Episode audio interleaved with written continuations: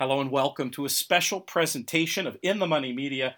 This is a show for our friends at Sport of Kings Racing Partnerships, and we're going to be doing a different kind of preview of Pegasus weekend. We're going to be looking at some Sport of Kings runners and talking generally about uh, sort of the ethos of Sport of Kings racing partnerships. And to do that part of the show with us, we bring in a man who's uh, responsible for founding the partnership, one of the managing partners, Michael Kares. Michael, how are you, my friend? I'm doing fantastic. Great to be with you, Pete if you're a racing fan, this is one of those weekends that gets the blood pumping. And a guy who's got to be uh, on extra alert tonight, given the excitement of the weekend. We'll bring him in now. Very special guest. I'm actually embarrassed to say we haven't had him on these airwaves before, given what a, a, successful and charismatic figure he is in the racing industry. He's got uh, some horses for the Sport of Kings Racing Partners. He's also got a horse in the big race over the weekend, the Pegasus World Cup. Uh, that horse is Hoist the Gold, and the man is Dallas Stewart. Dallas, what's going on, my friend? Hey, thanks for having me. We're just down here in Florida getting ready for the big race on Saturday. Excellent. Well, you got to be excited. Hoist the Gold. I mean, this run the last day in the Cigar Mile. This is a horse who's shown loads of promise and you know was a graded stakes winner already, but really seemed to take it to the next level in the mud at Aqueduct back on December 2nd with an absolute romp in the Cigar Mile. Were, were you yourself, Dallas, even a little bit surprised by the manner of victory that day? Well, I mean, you know, you you, you do get kind of surprised when you have a horse throws down a performance like that. But uh, you know, he's a horse that's run over a lot of different eight different racetracks last year. Uh, he was a great, like you said, a great at stakes winner. So you know he's always capable. But um, you know that's our job to keep him healthy and and keep him happy where they can come with that big performance one day, hopefully. There were questions that day for many handicappers, including uh, this one sitting here, who ended up with a little bit of egg in his face, wondering how far Hoist the Gold really wanted to go. He showed that the mile was well within his scope. And after the fact, you look back and you look at this pedigree and you see Mineshaft and you see tacit approval um, by uh, and you think, gosh, not only was the mile not a problem, maybe the mile and an eighth is within his scope too. What's your feeling about how he's going to do at this mile and an eighth relative to the shorter distances he's been competing at? Yeah, listen, we're we're going to lean on Johnny. You know, Johnny Velazquez said the horse should have should handle the mile and an eighth no problem. You know, he, he's just a little bit quirky. Like in, at Santa Anita, when the dirt hit him in the face, hit him in his face, he just he resented that. Once the race opened up, he galloped out in front of everybody. So uh, it's just a matter of that he, he's a horse that's kind of quirky, that doesn't like dirt. And, uh, you know, hopefully Johnny's going to be able to get him in the clear, you know, get around the first turn, and uh, hopefully they'll set up good for him. So Johnny knows the horse good. We're just going to rely on him. That makes perfect sense. And you sort of already answered my next question about tactics. It certainly helps when you have a Hall of Famer like uh, John Velazquez in the irons being able to make these decisions in real time. But when you, just as a horseman, look at this race on paper and you see a runner like National Treasure who's done his best work on the lead, you know you're inside of him. If, if, putting the, the fact that Johnny will ultimately make the call based on you know playing the break and, and how that all develops. Where would you like to see Hoist the Gold positioned as they go into that first turn, just theoretically speaking? Well, we, you know, hey, we want to get around the first turn in good shape without getting really bothered and, you know, in traffic. Uh, if we if that horse gets out in front and clears us, Johnny will probably get him right outside of him. I think that that would be his best hope. You know, if we break break running and dictate the pace, you know, Johnny will that's what he'll do. So you just got to leave it in his hands and don't give him a lot of directions about what to do and what not to do you know, he knows what to do and he knows what the horse doesn't like, and we're just going to rely on him. I think that's the best way to go about it. Just rely on him and let him handle it. Exactly. I mean, when you've got a guy who's won all those big races, and, and I have to say that the type of trips that Hoist the Gold feels likely to get, whether it's front running or whether it's flopping outside and staying clean um, in in the two path, th- those are rides that he just excels at. And in either scenario, yeah. Hoist the Gold stays clean and hopefully gets to, to run his best race. Have you thought much beyond this race, Dallas? How much do you plan in advance for a campaign with a graded stakes runner like this, or, or do you really take it more on a race by race level? Well, we're just going race by race. Like we're here, you know, it's three million. We we kind of thought about going to. Uh, we we got invited to Saudi Cup for twenty million because it's a one turn mile and an eighth, and the horse has been accomplished at one turn. But I mean, this race isn't overly uh, tough. A couple of really good, nice horses in there. You know, it needed to be looked at. It's three million. It's right here. The horse is training. His last five works have just been bullet works. If you look at his work tab, it's been exceptional, and he's done it very, very easy. So you know, it's a it's a premier race. So that's why we're here it's interesting, Dallas. I think of so many of your big runners. You know, I think about a Dallas Stewart horse, and, and I think about a horse I know is going to look good. I think about a horse that it feels to me, just watching from afar, like you really train your horses to finish and and run through the wire and you know get the get the most out of them in that sense. Obviously, lots of stakes winners, lots of huge prices coming into the money in stakes races. It's interesting though. I don't associate you nearly as much with um, with with front running horses, but I guess that's just down to the personality of of the individual horse and, and what makes the most sense uh, for them. I mean, how how much do you look to train for speed as opposed to training for finishing, generally speaking? Yeah, I mean, you can't train, you know, speed very much. I don't think. I think the horse just has to be quick and has to like what he's doing, and uh, that's our job to find out what they like, what they're doing, and let them be good at it. So it's just, just one of those things. You've certainly accomplished that with Hoist the Gold. It's going to be fun to see how it plays out on Saturday. Not an easy spot. Lots of talented runners in there. No. Yeah. Yes, sir.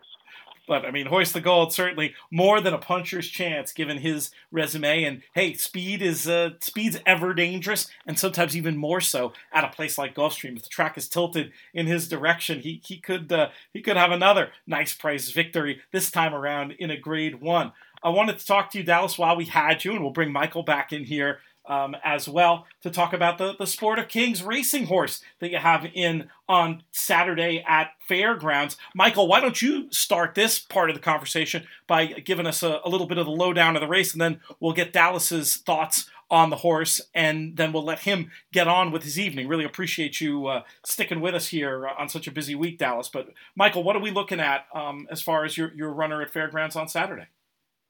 Well, we have uh, Devils um, got a cause in uh, the number five horse on Saturday, race two. It's a maiden special weight. Um, this is a horse that we purchased in Timonium in Maryland last year. Um, he is a beautiful big horse, very striking. Um, he's got a ton of speed. Uh, we we love this horse the way he's training. He's got bullet works. He came out of the gate five furlongs in uh, 101 and 3, getting a 7 out of 31. He's got some real talent, and we think he's going to go to the lead and hopefully keep going. Dallas would know a little bit more about this guy because he's got his hands on him. What does De- what does Devils got a cause look like in the morning to you, Dallas? The work tab does jump off the page here in terms of the speed that he seems to possess he's not only a very fast horse, he's a very classy horse. Like he walks out to the track and behaves himself like a gentleman, and you know he doesn't get rattled up much. I would expect that uh, hopefully everything goes good in the paddock and on the you know in the uh, in the post parade. But he's really fast. I was telling Mike, I don't think anybody can top him out of the gates, and uh, it's just a matter of how much he's gotten out of every work, and you know his fitness levels increased with every work. So. I mean, I think he's capable of, of having a big performance first time out can always you know be tricky. It's a, it's a different situation in the morning. Dallas i've had certain trainers tell me that that first race in terms of fitness in terms of what it does for a horse mentally can be worth three or four workouts. Do you agree with that sentiment generally about how much a horse can get out of their first race relative to what they can do in the morning as impressive as they might be? Well yes and no. You know it's an individual thing but uh you know you got to have them ready you know pretty much that first race. Uh, you can't just you toss them in the race and hopefully they get something out of it. But uh, you know, mentally and physically, we try to bring it all together so they perform well the first time. Some of them exceed, you know, exceed what we believe, and some of them, you know, they disappoint us. But uh, I mean, particularly this colt has been very honest. Uh, his works have gotten, uh, you know, better every work. Uh, he eats good. You know, as we go into training, we we think about their eating. We think about their weight. His weight has been great. His, eat, his eating habits have been terrific. His attitude is terrific. He's ready to run. So there we go. 12 to 1 in the morning line. Be very interesting to see how Devil's Got a Cause gets on. $250,000 purchase. And it sounds like in the morning he's looking uh, worth every penny of that. Dallas, I'm going to let you go and get I'd on. like to with- add one thing, Pete. Oh, please. Uh, real quick on on the um, with Devil's Got a Cause. Um, his his running mate actually won last week at Fair Grounds at um, twelve to one. Oh, I love so that. Dallas, first time out. Yeah, he was working with a horse uh, named Bees Dancer, and Bees Dancer edged him in his workouts, but uh, but the devil was catching him every workout a little closer to him, you know.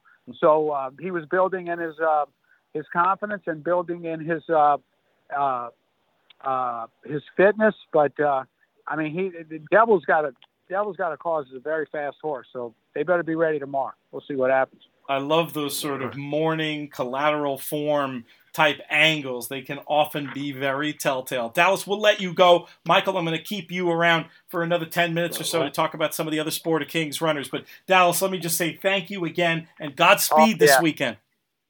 Let's go get them. I love it. all right, Dallas. Thank you, buddy. Cheers, my friend.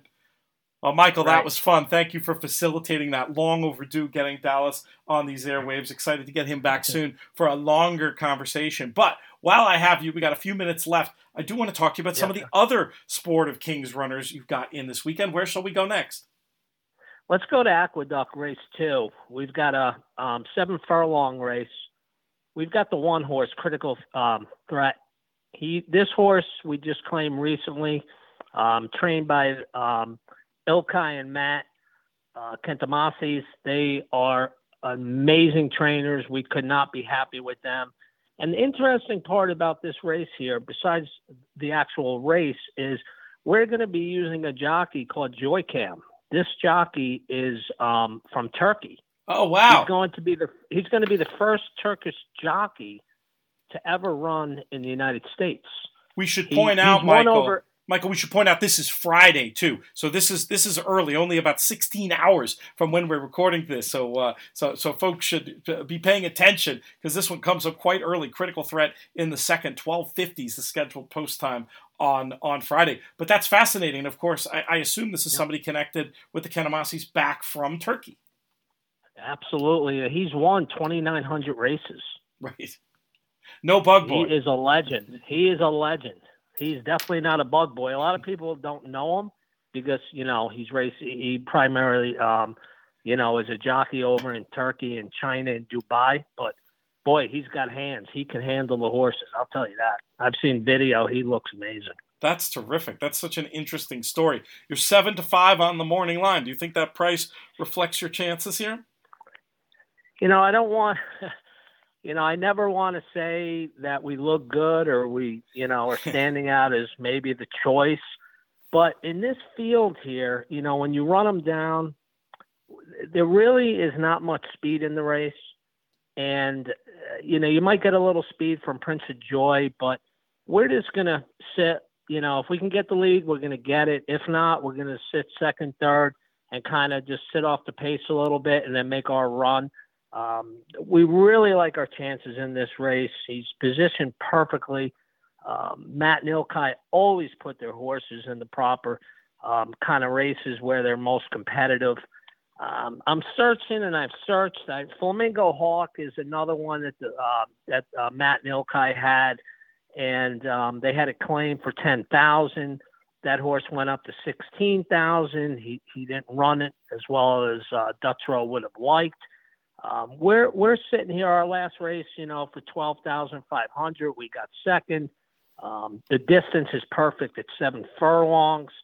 You know, we expect a big performance here, I like and the- we expect the track could possibly be a little off because it's been raining in New York, but Yeah. that's not going to bother him. That's that, that will not bother the six-year-old gelding at Well, all. I like the idea of being able to show speed from the rail. I like that pattern too of claiming a horse, trying in the allowance ranks, protecting, and then coming back in just 12 days, but you know, back amongst his friends, as we used to say um, it, it, when when handicapping claiming races like this. Critical threat looks like a major threat in the second race at Aqueduct on Friday. You got another runner in Friday as well, don't you? Yes, we do. We have um, in race six, we have a forty thousand dollar claimer we have our uh, really a horse that's doing super well called Life Changer. Life Changer is the number eight horse. He's a seven year old. Um, we claimed him back on uh, June um, 10th for 50,000. He's going to be running for 40. He's right in the class where he needs to be. This race is uh, kind of interesting because there are some runners in here who could cause some problems for Life Changer. It's going to be interesting the way this race um, sets up. The way I, I, mostly see it is we got a little bit of speed on the four horse um, Gemography. Yep. The number four, Rudy Rodriguez horse, we expect him to go. We expect also American Gentleman maybe to go for the lead. And, you know, there's some speed in here, which is just perfectly fine because we can run on or off the pace. We just, you know, we're just expecting a really solid run. He's ready to go.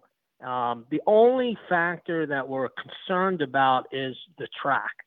Um, he does not perform well or seem to like the mud.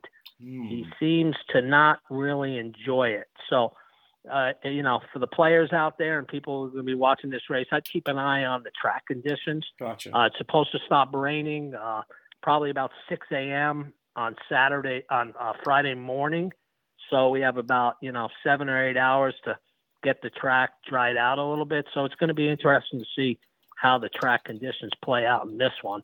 But like I said, there's all kinds of different talented horses in this class. So uh, it's going to be a competitive race. I would throw out the last race that Life Changer ran because that was a mile on the slop, and like I said, he really did. He really doesn't take to the slop well, and the mile is really not his distance. Six and a half, seven furlongs is his distance. This race is six and a half. We expect him to run super well and move up if the weather is not so rough.